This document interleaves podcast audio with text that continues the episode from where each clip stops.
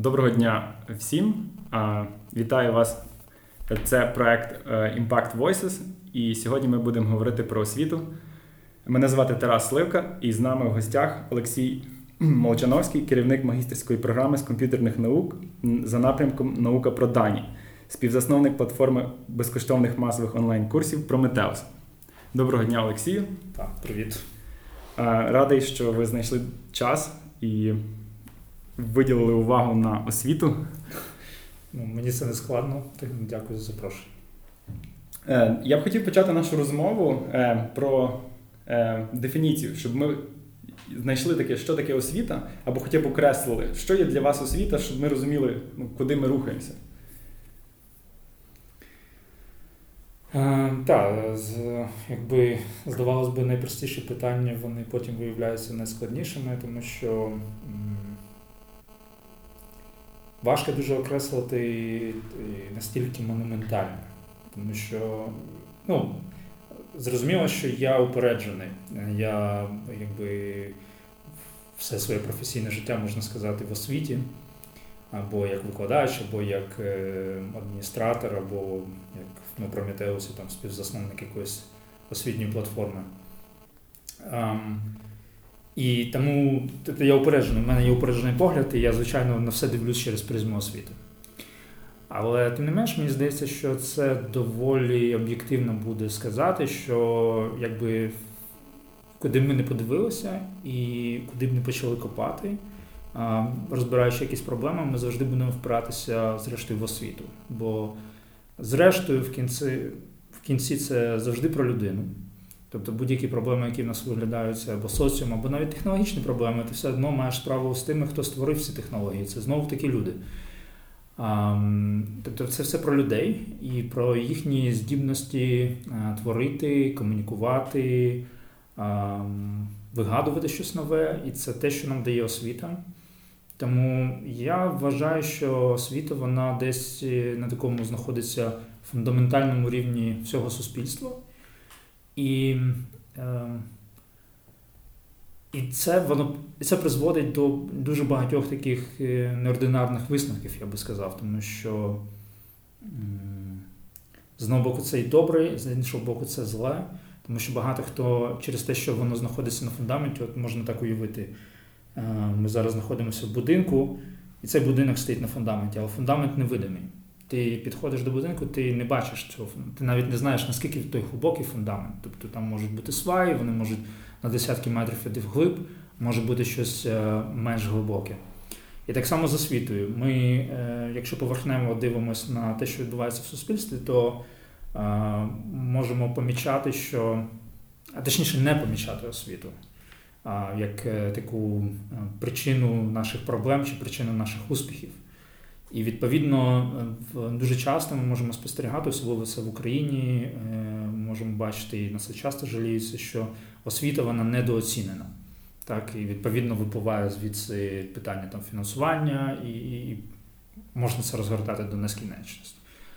А якщо так повертатися на початок до питання, що ж таке є освіта, і спробувати м, якось окреслити, мені здається, що освіта повинна очевидно, готувати нас до життя, і ми маємо різні рівні освіти. Ми маємо шкільну освіту, і вона теж поділяється на кілька рівнів. Це молодша школа, це старша школа, це профільна школа.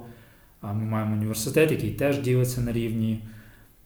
Хтось іде далі там в академічну кар'єру робить, але більше з нас іде на професійний шлях, але все одно ми в якийсь момент впираємося в якісь межі, і ми повертаємось з того, щоб здобути знову освіту ми якось самостійно намагаємось вчитися.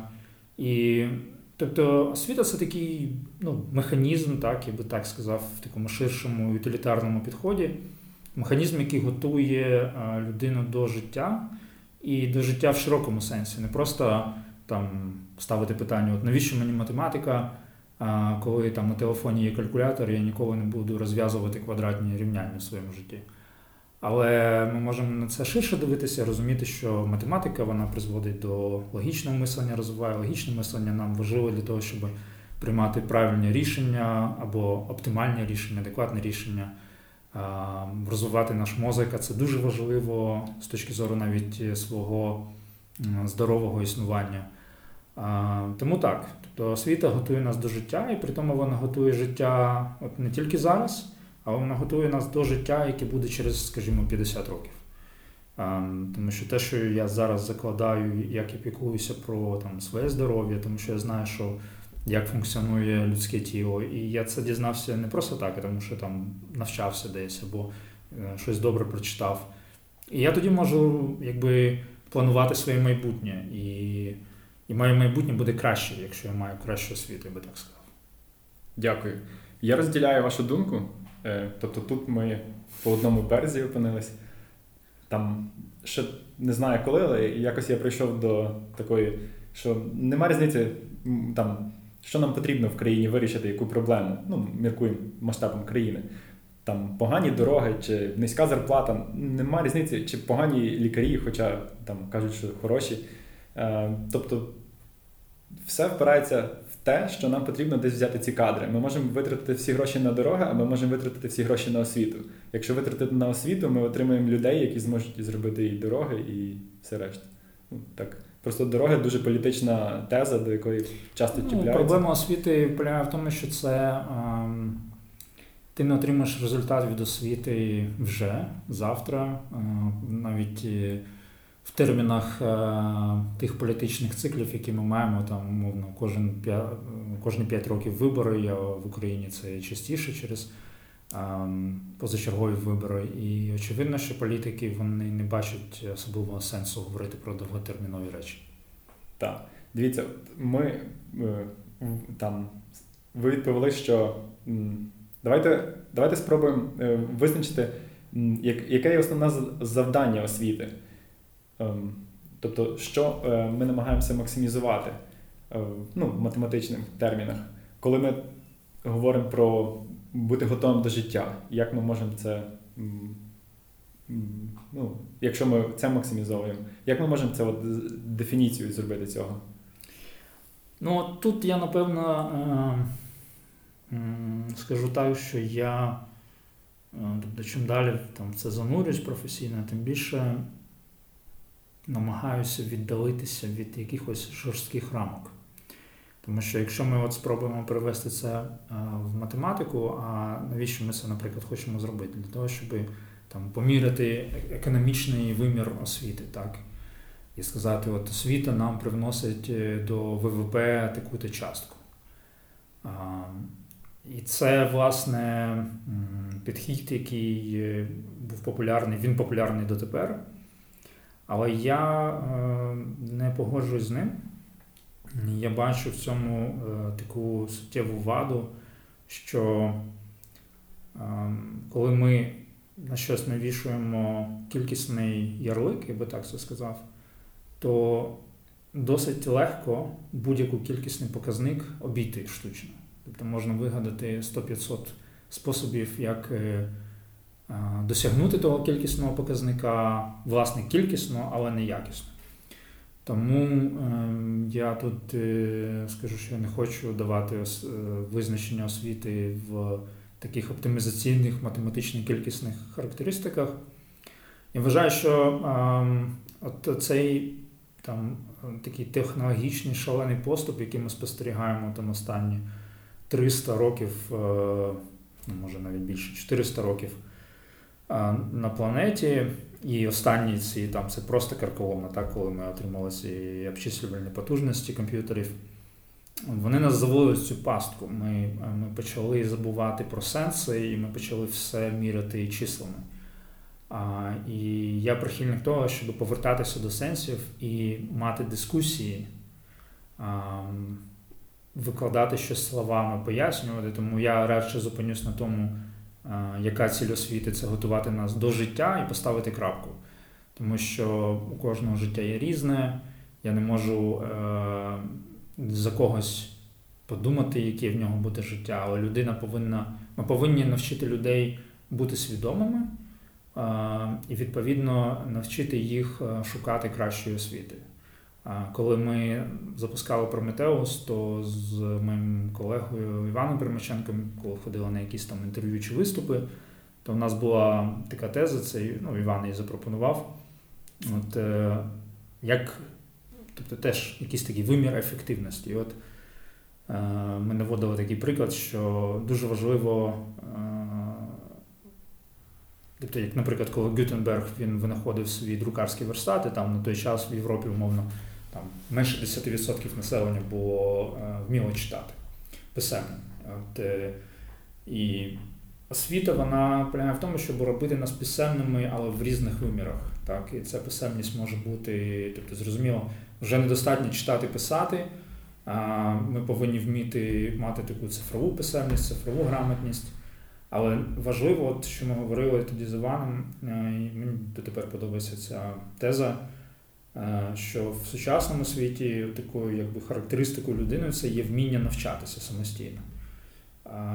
І воно не відбувається автоматом. Тобто це штука, яку ми не успадковуємо від батьків. Тобто, ми, е, якщо ну, тобто дитина народжується, вона зростає, і якщо з нею нічого не робити, вона не навчиться самостійно вчитися. А це процес набування певних навичок. І ми бачимо насправді теж дуже багато проблем в системі освіти, коли е, функціонери освіти, викладачі, вони припускають, що люди, які до них приходять, вони вміють вчитися, що не є очевидним. І не завжди так.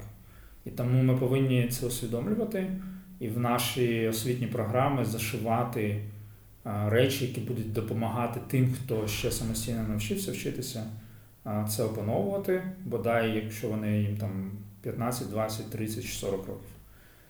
Коли ми закінчували, коли я закінчив університет, і ми так е, з моїм приятелем отримали дипломи, сіли і такі, о, що ж ми отримали зрештою? От, Що ми виносимо після тих там шести років навчання.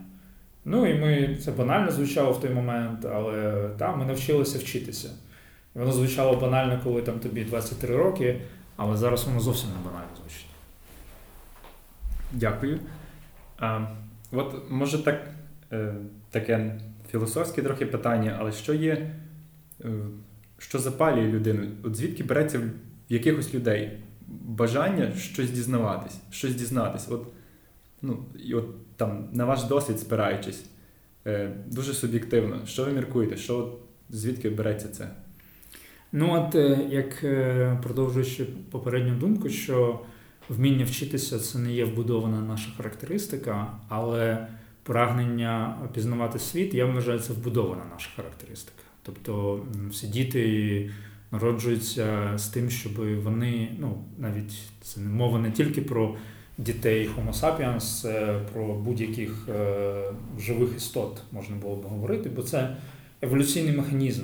Бо як ти не пізнаєш світ, ти вимираєш. Та, і там а, тиск еволюційний на тебе відповідно тисне. А, Тому діти а, е, всі намагаються пізнавати світ, е, в них є різні. От в мене троє дітей. Я можу бачити, як це кожного з них в різного віку і в кожний по-своєму пізнає той світ. Головне в цій цій історії це побудувати, якщо ми так приходимо там плавно до системи освіти, побудувати такі інституції, такі якісь, я би використав тут англійське слово framework, такі якісь моделі освітні, які будуть підсилювати це прагнення до пізнання, а не навпаки. Тому що більшість е, нашої школи, на жаль, вона якраз знищується. Тобто можна там я багато читав про це, коли діти на вхід е, там в 6-7 років вони відкриті, вони бажають пізнавати і захоплені, і підлітки, які випускаються там в 16, 17, 18 років, їм нічого не хочеться. А, Але е, знову повертаючись до тези, тобто наш мозок він отримує просто на фізіологічному рівні ми отримуємо задоволення від того, коли пізнаємо щось нове. Я думаю, багато хто е, може зловити собі на думці, що повертаючись до ідеї, що ну, коли от я би кинув все, пішов би знову там вчитись в університет. Це не тільки тому, що ми були молоді, і там натхненні, і в нас було краще здоров'я, коли нам було там 18 років, але також справедливо, справедливо в тому, що це досить комфортно Ми вчимось, ми здобуваємо щось нове, і на фізіологічному рівні ми отримуємо від того задоволення. Дякую. Коли ми можемо сказати, що людина освічена? Ну, е, якщо так на абстрактному рівні, я би говорив, що знову ж таки, от, якщо це вести від е, цієї базової тези, що освіта нас готує до життя, то освічена людина це людина готова до життя. так? Але е, і знову достатньо поставити тут крапку і, і сказати, що я там великий філософ. Але направду мені здається, що ну, якщо піти трохи далі, так, то ми розуміємо якби різний рівень життя. Тобто є професійне життя. І, очевидно, мають бути інституції, які дають професійну підготовку. Це там або університети, або коледжі технічні, або щось інше. А, Але наше життя це не тільки професія. Так? От, е, Ми говорили ще до початку запису про а, цю якби, такі світоглядні речі, там, а, те, як ми дивимося на свій певний такий майндсет. І відповідно мають бути місця або механізми, засоби, інструменти, як хочете, які будуть нам допомагати готуватися до життя власне в такому розумінні більш широкому, я би навіть вжив слово там філософському. Тому що філософія для мене це не є якісь е, ефемерні конструкти, це достатньо практична річ, і я в цьому переконувався неодноразово в своєму житті. І, якщо ви вивчаєте історію, наприклад, читаєте історію, то розумієте, що там ми завдячуємо е, тим надбанням цивілізації, навіть суто технологічним, там цьому комп'ютеру, який ми бачимо зараз, там чи щось інше. А тому, що там 500 років тому були деякі мислителі, які поставили питання і спробували на них відповісти, а потім з цими мислителями, їхніми опублікованими книжками пішли там науковці, а потім політики, а потім і воно закрутилось. Так, ми побачили там революції, звільнення емансипацію людей, широких верст населення і тому подібне. Тому якби є один зріст, там професійний, є світоглядна складова.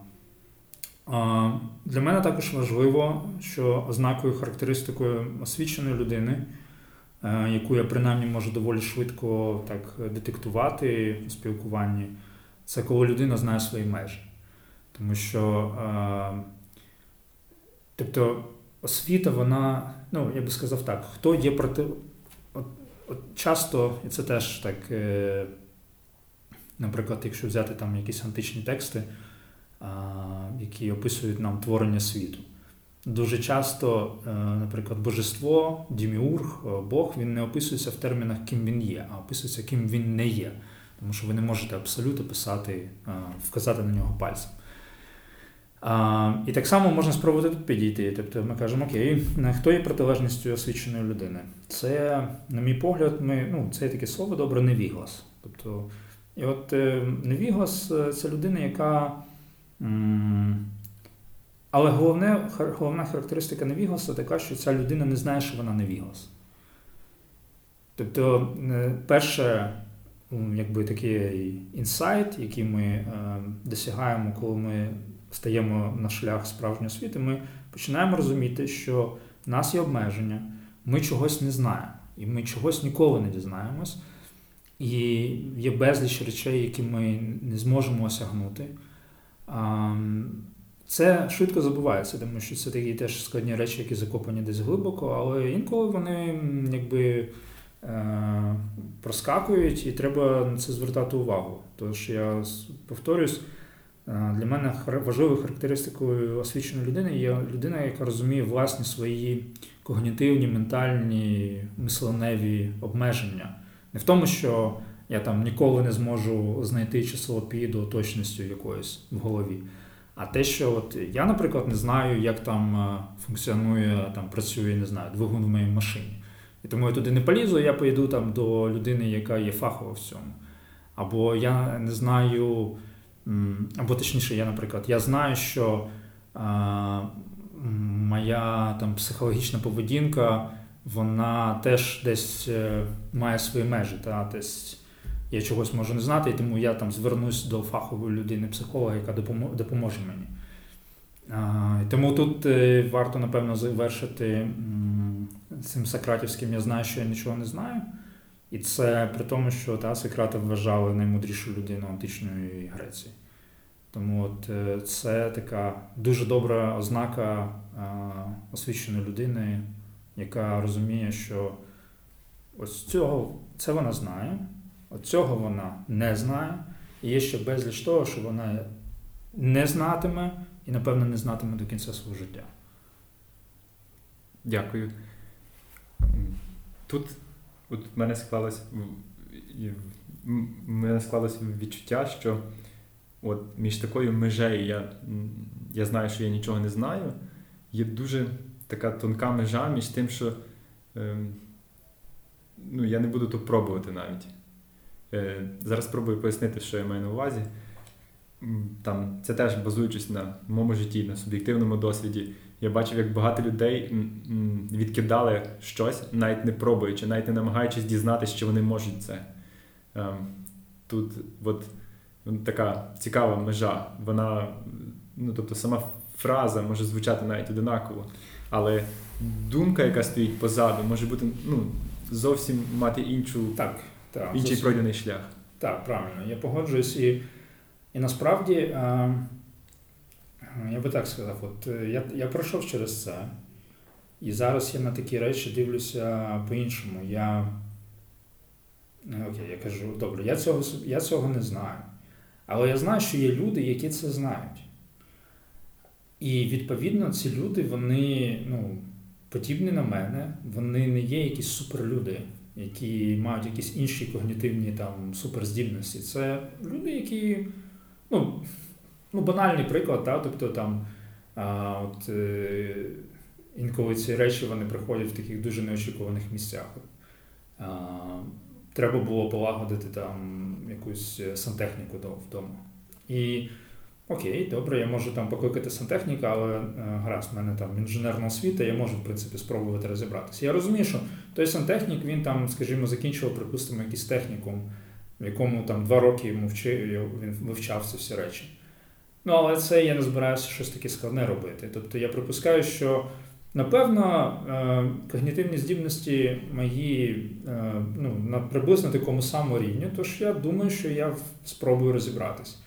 І з цим впевненістю в собі я рухався і там розбирався з цією домашньою сантехнікою. А я веду до того, що е, коли от ми ну, тобто нам здається, що воно так страшно і ми не знаємо цього. Але якщо ми бачимо приклади людей, які це досягали, так ми ж не говоримо там, як мені потрапити, не знаю, там в іншу галактику. Але ось Ілон Маск вже будує так, що ми полетіли вже на Марс. Тобто в нього в голові це вже є. Ілон Маск, звичайно, талановита людина, але я не можу сказати, що я там суттєво гірше, ніж Ілон Маск. Так, я можу почати рухатись в той бік і Ем, замислитись о том, про те, що я можу це зробити, якщо там розкладу це, е, цей шлях е, на певні такі етапи. Так, Я почну там щось вивчати, піду знайомитися з тими людьми, які мені допоможуть це розробити. Тому от е, моя відповідь така, що коли от стається такий ступор, то треба просто шукати натхнення і розуміти, що люди, які то зробили, вони мало чим відрізнялися від нас самих. Дякую. Дякую. Е, Тепер, ну, коли ми так знаємо, що є освіта або що не є освіта, е, давайте спробуємо поміркувати про те, як можна е, стати освіченим, здобути освіту в Україні. Як, на вашу думку, має чи може виглядати ідеальна освіта для українців? Тобто, чому я говорю про е, ну, так, про українців? Бо можливо, там для людей в Парижі воно матиме інший е, і, і інший шлях, чи в Сінгапурі. Е, ну, я одразу тут заперечую, я не погоджуюсь з думкою, що освіта е, повинна мати якусь е, національну специфіку. Бо, знову ж таки, ми всі належимо до одного виду біологічного і ми маємо приблизно ті самі там, когнітивні здібності. Тому я не буду говорити. А, ну і, і чому ще? Тому що е, читаючи, наприклад, за останні роки там багато е, літератури по пов'язане з моєю професійною діяльністю, я читаю там про університети, а, в першу чергу якихось американських авторів. І я доходжу розуміння досить швидко, що проблеми, які є в нас, і проблеми, які є в них, в корні своєму це одні ті самі проблеми. Ми можемо жалітися, що нас менше грошей, але якщо ви підете послухаєте американських професорів чи там директорів е, шкіл е, і президентів університетів, вони вам теж скажуть, що їм бракує коштів. Тобто там своя є якась би така елементи свої специфіки, звичайно. Але е, корінь, сутність цього всього є однакова. І мені здається, якраз ми маємо таку велику хибу, коли намагаємося вирішувати проблеми на поверхневому рівні, розуміючи їх на поверхневому рівні, замість того, щоб дивитися в корінь проблем. І тому, от, якщо давати ідеальну освіту відповідь на це, то е, знову тут нема одного унікального рецепту. Тобто є різні люди. Ми повинні розуміти. От важливість, так, коли я там говорив про дітей. Важливо, щоб батьки цих дітей вони були відкриті і розуміли там певні схильності своїх дітей, певні таланти. От Я ну, вважаю, що в нас все-таки є певні схильності до чогось. Так? Тобто це я не вважаю, що ми народжуємося як там чистий білий аркуш. Е, і туди можна вписати що завгодно і зробити з будь-кого там гросмейстера шахів або великого композитора. Тобто є все-таки певні передумови. Вони є біологічні, вони є, е, е, я би сказав так, суспільні, родові, так, тому що ми народжуємося в певних родинах, які вже мають свою якби, такий шлях, так, і в цих родинах плекаються певні свої цінності. Тому ми є різні, і освіта повинна враховувати цю, це різноманіття. Ідеально буде така система освіти в певній державі, коли будь-хто знайде для себе найкращий, найкраще місце для того, щоб отримати освіту в тому контексті, про який ми говорили, тобто підготувати себе до життя. Ну і і, і знову, так, то ми занурюємося, яке це життя.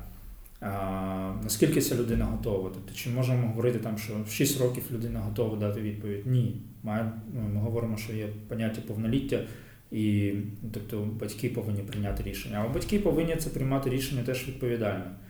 А потім там 18 років людина йде в університет, ну і ми бачимо, що люди далеко не завжди, більшість з нас не завжди приймають це усвідомлене рішення, коли вони вибирають. Тому ми повинні це так зробити виходячи з того і надаючи освіту таким чином, не припускаючи, що до нас приходять ідеальні люди, які вміють самостійно вчитися, які а, знають, що вони обрали цю спеціальність свідомо. І тоді в нас, якщо ми виходимо з таких припущень, в нас виходить хибна модель освіти. А якщо ми припускаємо, що це люди ще мають сумнів, що вони хотіли би щось спробувати, то ми їм запропонуємо якийсь вибір.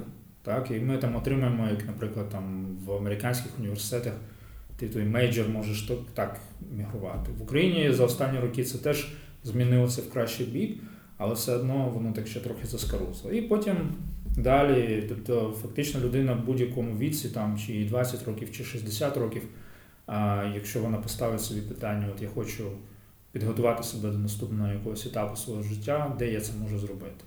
А головне, щоб людина вміла ставити собі це питання. І тому, от, повертаючись до, там, наприклад, е, цілей завдань е, там, середньої школи, тому що більшість світоглядних речей вони закладаються в підлітковому віці. Е, то нам важливо, щоб ці моменти були там закладені. Коли я говорю про ідеальну освіту, це не як все має в ідеалі функціонувати, а як як піркувати у цьому учню, який шукає себе. Тобто я вступав в університет і ну, я вибрав те, що в мене вдавалось, те, що я вмів, але я був не впевнений дуже далеко. І багато хто навіть після закінчення не має того ствердного відчуття, що він там. Ем, тобто це таке дуже складне питання. І з однієї сторони, ми говоримо, що батьки часто давлять на дітей, е, діти ну, діти втілюють мрії батьків, А з іншої сторони, як в 16 років прийняти це рішення? Чи навіть не в 16? Ну, Важливою складовою цієї всієї історії повинно бути те, що ми повинні вміти толерувати помилки в цьому. Тобто ми цілком окей повинні відноситись нормально, коли людина приходить в університет, розуміє через рік, що це не та спеціальність, а розвертається і йде. Це повинні розуміти працівники університетів, це повинні розуміти батьки цієї людини, це повинна розуміти сама людина. От я університеті, я думаю, що більшість з нас переживала цю кризу в третьому році навчання, коли ми розуміли, що щось не те, так. І е, моїми особистими героями, коли я був сам такий, були люди, які е, приймали рішення і, йшли. І це були такі, е, як це, як, як, яке то слово правильно, ренегати, тобто люди, які ем, ну, йшли всупереч уставленій думці, та, тому що в нас типово ми там знаходимося під тиском батьків. І як же ж так, без вищої освіти, ну давайте завершиш, там вже будеш займатися чим завгодно. Але от були люди, які повставали проти цього, і вони казали ні, до побачення.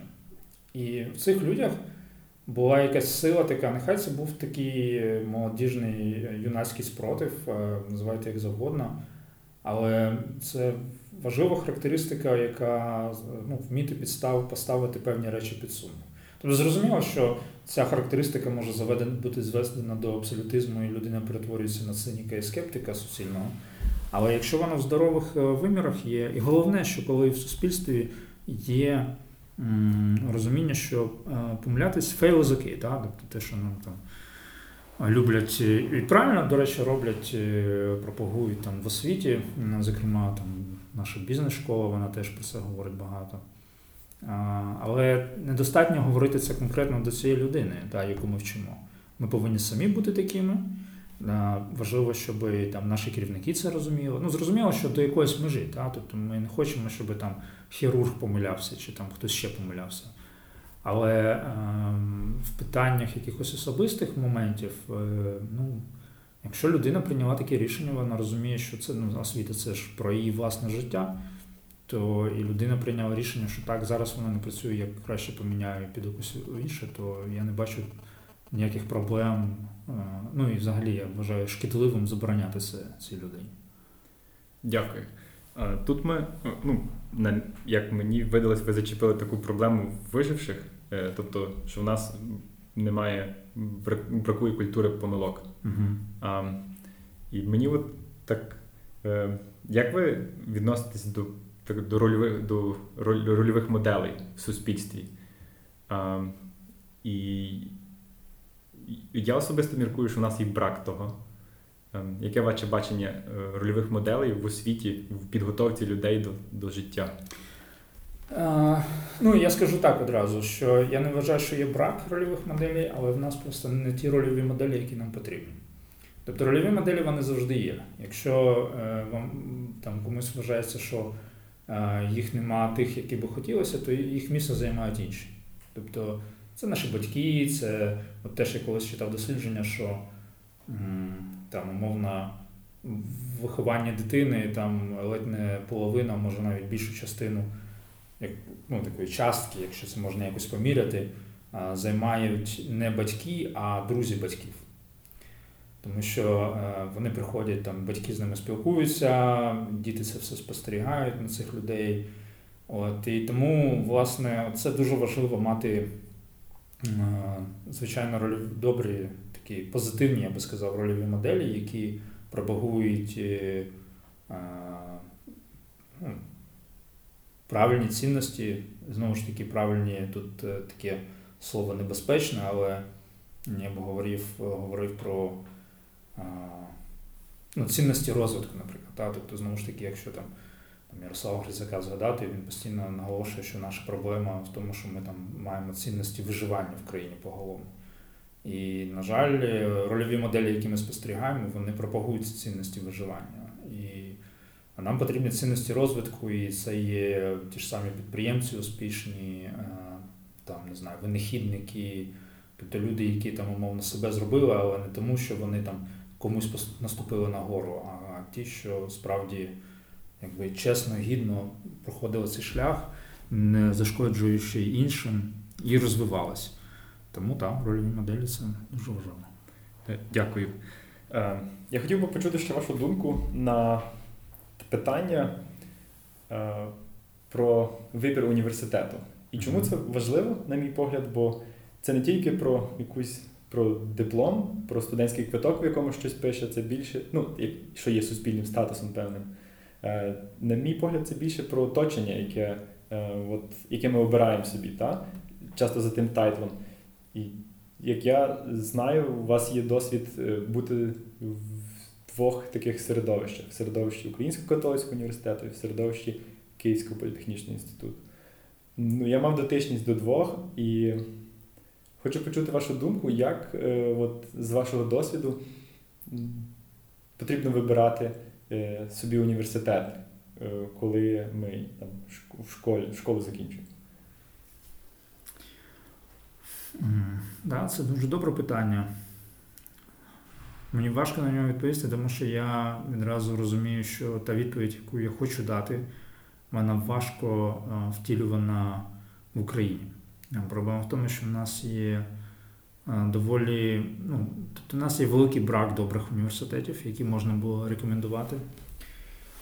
І, Тобто в більшості університетів, на жаль, е, така спільнота вона, ем, я би сказав, є якісь такі перекоси то в один бік, то в інший бік. Або тобою взагалі там ніхто не цікавиться не ним, або ти там, ну просто там студенти самі, вони там пішли на пиво, що окей, але можна якось їх е, більше скерувати в якийсь добрий напрямок, та якісь створити їм можливості для того, щоб там студентське самоврядування, якісь е, ініціативи. І знову повертаємось до ідеї в тому, що Ем, у людини є е, здорове прагнення пізнавати світ.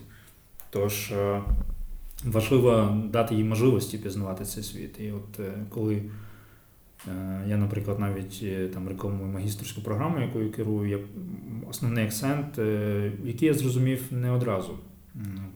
А десь через рік після того, як програма стартувала, що не так важливі там курси, які ми вчимо а от е, середовище і головне можливості, які можуть отримати студенти в цьому середовищі. Ем, тому, якщо брати Київський політех, то е, на момент мого перебування там можливості було зведені до мінімуму. Тобто я випустився з університету у 2004 році. І тільки через рік після випуску дізнався, там, що може через два роки дізнався про якісь такі Ну тоді ще був це було все в зародковому режимі, але питання там якихось програм обміну, наприклад, і таких речей. Тобто ти про них просто можеш не знати, або вони можуть бути приховані від тебе, або е, безпос... ну, хтось це зробив спеціально, або просто не не, не зауважили. А, тому. Як вибрати університет, в якому це є? Ну, я думаю, що треба спілкуватися в першу чергу з випускниками дивитися, ну причому свіжими випускниками, які от е, нещодавно е, вийшли, чи старшими студентами, щоб вони могли розповісти, що вони взяли з того університету, коли вони перебували, що вони здобули. Е, чи можуть вони сказати, що вони зайшли в університет одними людьми, а вийшли іншими і кращими людьми? Ну тут так. Я просто дуже там чітко пригадую цей момент, коли я вибрав університет. Я дзвонив до людей, які закінчили Київський Національний університет Шевченка, політехнічний інститут. Я спілкувався з ними. Я умовно зробив так, як ви mm-hmm. зараз рекомендуєте. І кожен з них казав неймовірні речі, бо це були 5 років е, там, найбільшого зростання, напевно, в кожного з них. Так? Бо людям цим було по 23 роки, по 22. Ну, І тому я от, ну, і мені було 16 там, чи там 17. Тобто я не міг оцінити. Вони всі виглядали вище за мене набагато. Mm-hmm. І ну, це спілкування, воно е, дуже було суб'єктивним. Тобто... Ну так, а невже ви думаєте, що є такий ідеальний університет, який. А, тобто я я далекий від думки, що ми, ну, зрозуміло, є кращі, так? Але е, є там ну, гірші. Але серед кращих вони всі приблизно на одному рівні. Тобто, якщо ви там підете в Шевченка, якщо ви підете в політех, якщо ви підете в Франка, якщо ви підете в політехніку, ви здобудете приблизно один той самий досвід. Тобто тут важливо просто розуміти, що окей, тобто зараз це для студентів достатньо доступно там ці всі студентські спільноти інституціалізовані, коли можна бутися в якусь міжнародну організацію і потім там поїхати подорожувати. Головне, от, ну, розуміти, що це такий період можливостей, коли е, не тільки ми кудись занурюємося в глибину професії, але це також там поширення та вихід е, в зовнішній світ, побачити його, почати комунікувати, там, відкритися цьому світу, пізнавати цей світ якось так. Тому, якби я не можу сказати, що там. Не знаю, це важке питання. Я. Е, Десь два роки тому мене там я, дуже зрезонувало мені це питання. Тобто, це вже було. Ну, е, Я вже не вчився в університеті. І от я сам з Івано-Франківська, і там ліцей, в якому я навчався. Я зрозумів, що ну, коли я був в 16, віці там, 11 класу, то, то я не розумів, про що мова йде. І я от вирішив зробити таку ініціативу, запрошував людей, які вже ну, там мають, які вже попробували свою професію на смак, і щось їм вдалося або не вдалося. Я їх запрошував робити такі лекції про те, як вони ну, як виглядає їхнє життя, робота в ліце. І це викликало дуже великий резонанс в ну, серед е, серед аудиторії. А, вот. Але все ж е, ну, це, ці лекції тривали цілий рік. І я собі так подумав, що треба це поміряти, як нас всі вчать. Ну, от. І я поміряв і вирішив міряти, що люди мають в результаті вступити там, в якісь університети, які я рекламував, умовно. Ну, Я казав, що от і університети, вони різні, різні спільноти. І це не спрацювало. Е, ну, умовно, так. Питання, чому люди навіть не пробують вступити в кращий чи не кращий, суб'єктивно кращий університет? Я думаю, це пов'язано з тим, що, якщо я правильно вас зрозумів, от ви казали там е, про те, коли е, людина боїться пробувати. От, е, на жаль, це якраз наша хиба, так, суттєва така. Я може, не знаю, наскільки це там притаманно українцям порівняно з іншими сусідніми народами, то я вважаю, що от є в нас таке трохи що нам заважає, які. Ну так, по типу, це прикольно. Ви нам класно це розповіли, але це не для нас. Ось, і і, і ти кажеш, та ні, ну це ж може будь-хто. Та? Тобто, і от, от вам приклади, типу, спробуйте. Але люди все одно кажуть, ні, ні, це не для нас. І я думаю, ну зрозуміло, що чому це так росте. Ну тому що у людей немає впевненості, в них немає, наприклад, досвіду перемог. Тому що ти не можеш одразу пригати на щось високе, ти маєш поступово здобувати цей досвід маленьких перемог особистих. А в тебе, ну і для того, щоб повірити в самого себе. А щоб повірити в самого себе, в тебе спочатку хтось повинен повірити. Це або твої батьки, або там твій тренер, або хтось, не знаю, ментор твій, який скаже, та ти можеш, давай спробуємо. І от просто потім, коли постає якась там е, ідея стрибнути кудись високо, то у людини просто немає цього досвіду, що справді можна стрибати можна досягати. Але воно змінюється. Тобто я я ну, просто то я казав, що я випустився там 16 років тому з університету, я бачу, що кількість молодих людей, українців, які пробують е, різні е, такі високі цілі, то вона зростає від року до року, і це круто. Угу, Дякую. А, От ви розповідали про про ваш досвід, коли ем, ви там дізнавались про можливості вже пізніше, коли вони з'являлися. І в мене аналогічна історія. Тобто я там, закінчивши бакалаврат, я дізнався, що можна було їхати ем, на півроку кудись там вчитися в іншу країну. Закінчивши магістратуру, я дізнався, що от люди їдуть, роблять ген-ген. Ну, тобто щось вивчають. Ем, і от там, спираючись на вас досвід і досвід як е, керівника, людини, яка будує навчальні програми. Як ви рекомендуєте, можливо, у вас є якісь е, такі рекомендовані елементи, які людина має е, хоча б спробувати під час свого навчання? Ну, до прикладу, там стажування, ну як приклад, але це не обов'язково саме стажування. Так, я думаю, що дивлячись на наших студентів, я розумію, що воно може може бути складно. Те, що зараз розкажу, воно може бути складно психологічно, ментально, не всі люди до цього можуть бути готові. Але треба розуміти, що от е, період університетської освіти, ну, найбільше помилка, здається, я комусь це вже говорив. Найбільша помилка, яку людина може зробити в університеті, це просто добре ходити на навчання. Тобто, бо університет це в першу чергу про можливості, е, можливості щось спробувати. Це безпечне доволі середовище, яке не карає надто сильно. Тобто треба бути ну, зовсім нічого не хотіти, щоб там е, полишити його. Тобто це комфортний такий якби інкубатор, я би сказав, так, який дозволяє тобі різні штуки спробувати.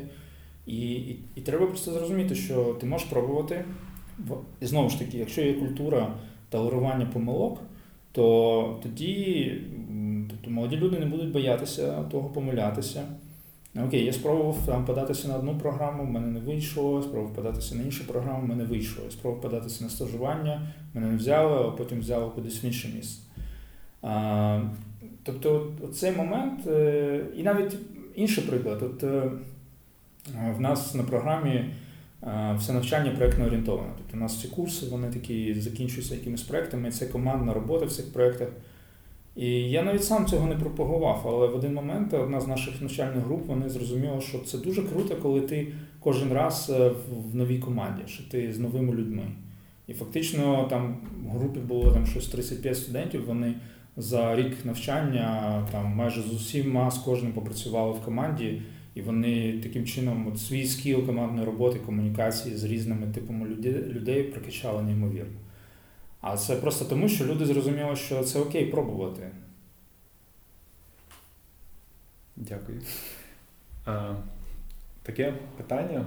У вас технічна освіта, але суб'єктивно здалося, що за час нашої розмови більше згадували якісь філософські е, тези, думки і навіть слово саме. Я хотів би поговорити про баланс технології і філософії. От там недавно е, був такий історія про те, як оці відомі руйнівники міфів uh-huh. причепили робота, теж дуже відомого, якого всі люблять, Boston Dynamics, і вони причепили його до такої рікші, і він їх возив. Тобто, з однієї сторони, ми бачимо е, неймовірно технологічну річ. Ну, Це робот, це там 50 років тому в книжках е, фантастики, то вони малювали примітивніших роботів. Е, а рікша, ну, неймовірно, така ну, символізує якесь середньовіччя або ще старіші часи. Е, от ми створили, людство створило, ну, можна сказати, ми створили цього робота, але ми не знаємо, що з ним робити. Як ви міркуєте, це проблема, чи чи це нормально? Ну, що що ви про це все бачите? як? Ну, Я вважаю так, що як це теж хтось добре дуже сказав, що ми вже в майбутньому, але це майбутнє розподілене нерівномірно. Тобто треба теж добре розуміти, що є якісь речі, які далеко попереду. Я думаю, так, ви ж е, там в бізнес-школі вчилися і розумієте, я думаю, вам розповідали там про perfect timing для певних продуктів, так, коли продукт вийшов зарано на ринок, нема відповідних чинників, які допоможуть розвиватися, і ми маємо безліч таких історій. Знову ж таки, якщо там цікавитись історію технологій, то можна познаходити купу прикладів, коли вигадувалися такі речі, які би зараз дуже пасували. Але там 100 років тому, коли їх винаходили, то вони були такі, як просто фанова річ. А, Тому е, це цілком окей, це такий поступ. Ми, я би так сказав, тобто в нас такий колективний інтелект, що можна назвати такий swarm intelligence. Є одна з одне з останніх книжок, які я читав, то там говорилося, що на 90% людина це мавпа, і на 10% це бджола. Ми все-таки є колективні е, створіння, а це означає, що е, тобто, от як уявити собі еволюцію цього колективу. Тобто, у нас е, це такий певний, е, певний хаос, е, тому що ми розвиваємося, в нас якісь точки інтересів, е, воно якось так рухається, ми постійно щось змінюємось, там щось з'являється, тут щось зникає. Е, з технологіями це ніби так, ну, нам виглядає, що це прямолінійно. Але, наприклад, якщо взяти і сказати зараз, а давайте ми збудуємо таку штуку, як е, піраміди там Хеопса, умовно кажучи, то в нас виникне велике питання, як це зробити з тією точністю, яку зробили там єгиптяни, тому що якщо там, там відомі це дослідження, якщо міряти ці точність, як вони там прокладали ці, ці стіни, вона неймовірна. Там Можна навіть не дивитися цих єгиптян, можна подивитися на Аполло, які запускали на місяць. Тобто пройшло покоління, і вже сучасне покоління не знає, як зробив, було зроблено ті Аполло, да, як як до цього всього допетрило. Ти, ти, ти можеш мати креслення, але креслення це тільки одна частина історії. Тому цілком окей. А, ну а якщо брати не технологічні речі, а якісь такі гуманітарні штуки, то тут взагалі немає ніякої лінійності. Тобто люди постійно забувають, що якісь там цінності були одні, потім вони повертаються до них, перевинаходять, тому що хтось прочитав там якийсь архаїчний текст і так далі. Колись там людство, там європейська цивілізація на тисячу років, ну тобто був Платон. Платон помер. І потім там були неоплатоники там в третьому столітті нашої ери. Вони там ще про Платона пам'ятали. І потім було тисяча років, коли європейці взагалі не знали Платона. І потім через там мусульман, арабів е, вони знову повернулися до Платона. Це означало, що Платона не було. Ну, тобто, якщо б ми перенеслися там в тисячний рік нашої ери в середньовічну Європу, то ці всі речі, про які там говорив Платон, вони б виглядали як чимось таким дуже дивним. А а тепер нам нормально окей, а потім знову воно якось поміняється. Тому от е, цей процес він такий дуже бурхливий. Та? Це якийсь такий е, казан, в якому щось бурлить, щось ми постійно винаходимо, щось там зміниться. Але є якийсь поступ, та? щось якось воно рухається. Тому, повертаючись до основного питання, як ми з цими роботами, та окей, ну е, ми ж. Як? Поки ми винайшли того Boston Dynamics, ми купу паралельних речей теж повинаходили. Ми порозв'язували складні математичні задачі, якісь інженерні, якісь е, речі пов'язані там з розробкою матеріалів. І це ж не все йде в порожнє. Тобто інші люди, інші індустрії з того користуються. От ми буквально кілька годин тому я спілкувався, мав розмову про те, що ну, от роботи роботами, та, але вони все одно настільки зараз мачурні для того, щоб бути повністю автономними, там, ну, банально. Ви хочете, щоб вашу картоплю збирав робот. Ну, ви не зробите. Ну, Зараз це буде супер дорого, і все одно цей робот зможе працювати тільки там в світлий сонячний день, а як піде дощ, то він перестане працювати, бо він не зможе розпізнавати ту картоплю правильно. І тому найпростіше зараз зробити так, щоб був у вас там маніпулятор напівавтономний, і був би оператор, який сидів би там де-інде в світі і керував би тим роботом. І ми до цього дійшли, так? Тобто у нас там ми спробували одне, потім окей, це не працює, відкатили назад, давай спробуємо інше. Добре, що ці руйнівники міфів вони показали таким чином абсурдність цієї ситуації, але воно людей, які вміють на це дивитися, вони побачать, що ага, окей, е, вони зроблять певні висновки і так переведуть свої активності в кудись інший, інший план. Але теж треба розуміти, що Оцих наших, особливо зараз, е, тому що нас дуже багато на землі, проб і помилок просто неймовірно. Тобто люди постійно щось вигадують, якісь абсолютно бредові речі, але вони потім виявляться там комусь потрібні за якийсь час або забудуть про них. Тобто я думаю, що якщо б хтось вирішив поміряти відсоток е, е, корисних винаходів, які пішли в кудись в майбутнє використання, то їх, мабуть, набагато менше, ніж один відсоток буде. А все решта це так все. Тобто це немає ніякого такого дисбалансу між осмисленням і і самими практичними технологіями. Це більш просто таке локальне випередження в великому бульйоні, так? Чи... Ну, я думаю, так. Е, просто знову ж таки, в нас ну, немає людини, яка би вміла все. Тобто, в нас є добрий, наприклад, людина може бути одна добра, яка там класна, там, не знаю. ну от, ну, то саме Ейнштейну сказати. Та? Тобто він там себе корив тим, що якби, е, як він так казав, що а, якщо б я знав, до чого в, в, це призведуть мої там дослідження, та, там, маючи на увазі цю атомну бомбу, то а, я би там полишив роботу фізика і займався би там, а, не знаю, чимось іншим. Ну, Всі цитати в інтернеті приписують Ейнштейну, але щось в цьому є. Тобто ми не можемо. От у нас є проблема величезна, якби знову ж таки. Що мені подобається зараз в освіті, що освіта стає вона така більш науковою. Тобто є багато досліджень про мозок, які дозволяють нам зрозуміти. І це насправді феноменально, якщо так замислитись трохи глибше, і так відійти зараз трохи в сторону. Але ми, тобто ми, якщо подивитися на нас як на певну систему функціональну, система сама себе здатна, ну, намагається сама себе зрозуміти, що є доволі унікальним явищем. Тобто, як правило, система не може сама себе усвідомити. А ми самі себе вивчаємо. Ми вивчаємо, як функціонує мозок, і ми розуміємо, що щось добре вдається саме тому, що мозок так біологічно працює. І от нам добре працюють там одні речі, але нам дуже погано даються речі прогноз для побудови прогнозів. Тобто нам кепсько виходить е, майбутнє прогнозувати, якщо це нелінійний процес.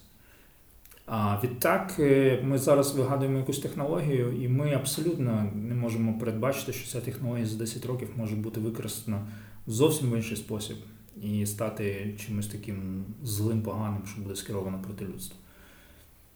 І від цього нікуди не можна подітись. Е, тобто не можна тоді ставати там і казати, що все, технології технології треба заборонити і ставимо хрест, тому що це там призводить до е, там, винаходів якихось військових. Ні, але паралельно ми повинні просто розбудовувати у людей оці свідом, усвідомлення не тільки там, ну це було притаманно там в Радянському Союзі, так, коли була добре там інженерна школа, тому що треба було. Е, військовий комплекс підтримувати. Але ніякої гуманітарної освіти толкової не було. І тому ми зараз маємо такі безліч перекосів, просто людей, які е, от, тоді здобували освіту, чи там в ранній, ну навіть навіть зараз, просто тому що в українських університетах у нас майже немає нормальної гуманітарної освіти. Нам не дають цінності і розуміння е, там, гуманітарної складової. А це має бути як от і ні ліва права рука. Без цього ніяк. Так, ну і дякую. Я по, своєму навчанні відчував, що ми там вивчали математичні там складні цікаві речі, але е, деякі я усвідомлював вже за багато-багато років після після самого університету. Е, Ще таке питання. Колись ми були з вами на лекції, здається, були з вами в Києві про нейромережі. Mm-hmm. Приїжджав професор з Штаті, з Сполучених Штатів Америки. Він розповідав про те, як технології зараз е, ну, які можливість. Ем, він він, він розповідав про те, що працює на військових і на цивільних, і розповідав про цивільні досягнення, тобто, що є можливість навчити мишку проходити лабіринт одним кліком клавіші. Mm-hmm. Ну, там, вот. Але ту ж саму мишку. Тобто іншу не можуть навчити наразі.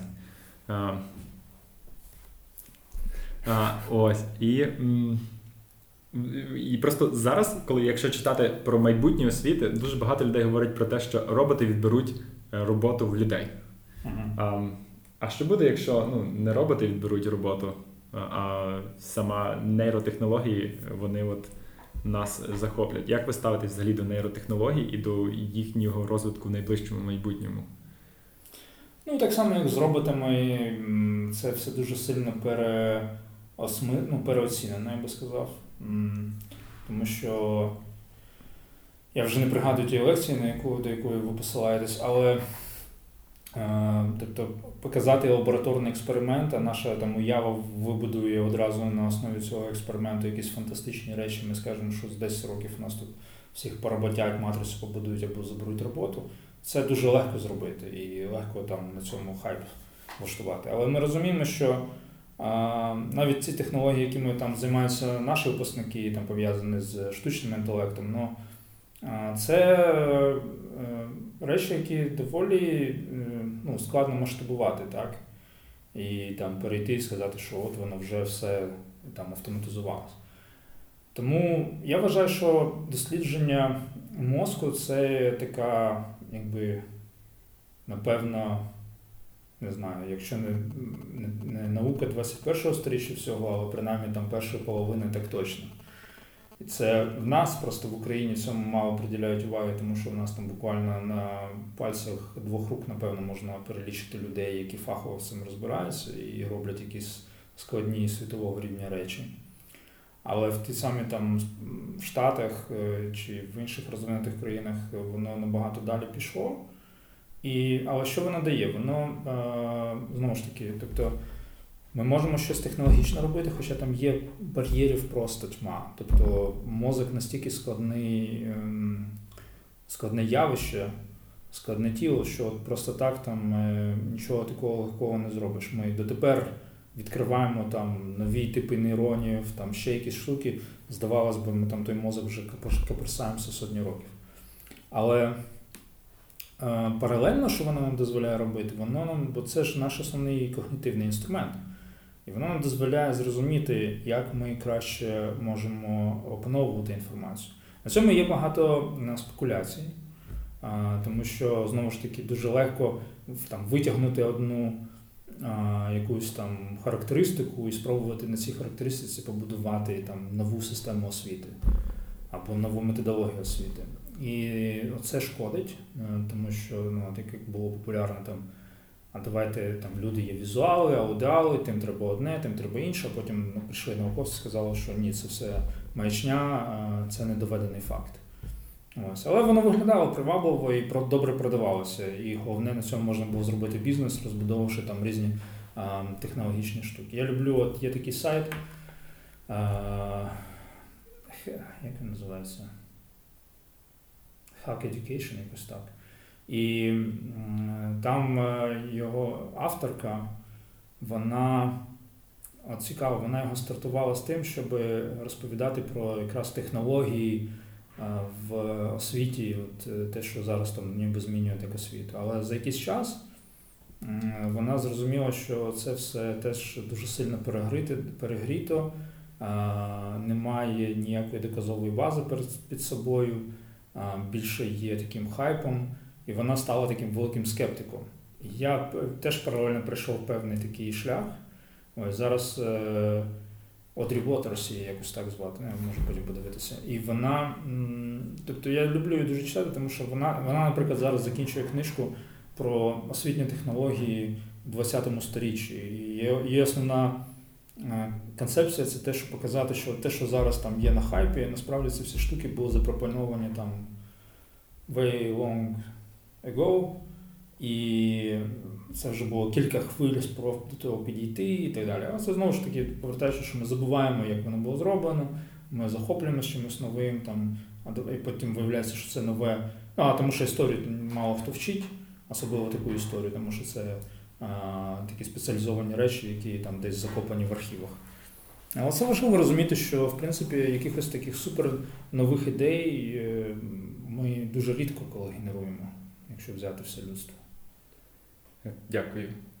Е, я думаю, що ми будемо завершувати, і хотів би попросити вас, е, якщо є, що поділитися якимось, напевно, побажанням для людей, які прагнуть стати освіченими.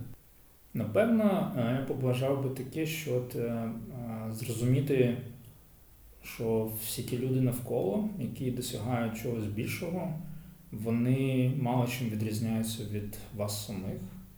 І, відповідно, ви можете, доклавши певні зусилля, ну, якщо не досягнути таких самих рівнів, але принаймні наблизитись до багато чого. Тому що це теж люди, вони мають е, цю тіло е, живе, вони втомлюються, це не є автономні роботи, в них є родини, в них є конфлікти в родинах, конфлікти на роботі і так далі, тому подібне. І вони мало чим відрізняються один від нас. А, якщо дивитися на е, цих людей і розуміти, що ці люди, це не означає, що давай я буду повторювати все, що робив там, знаю, Стів Джобс чи Ілон Маск, але просто розуміти, що е, це теж люди, і ми, відповідно, теж можемо досягати чогось подібного. І відповідно, якщо ми це розуміємо, то це руйнує деякі бар'єри в нашій голові. Дякую. Так, дякую, Тарас.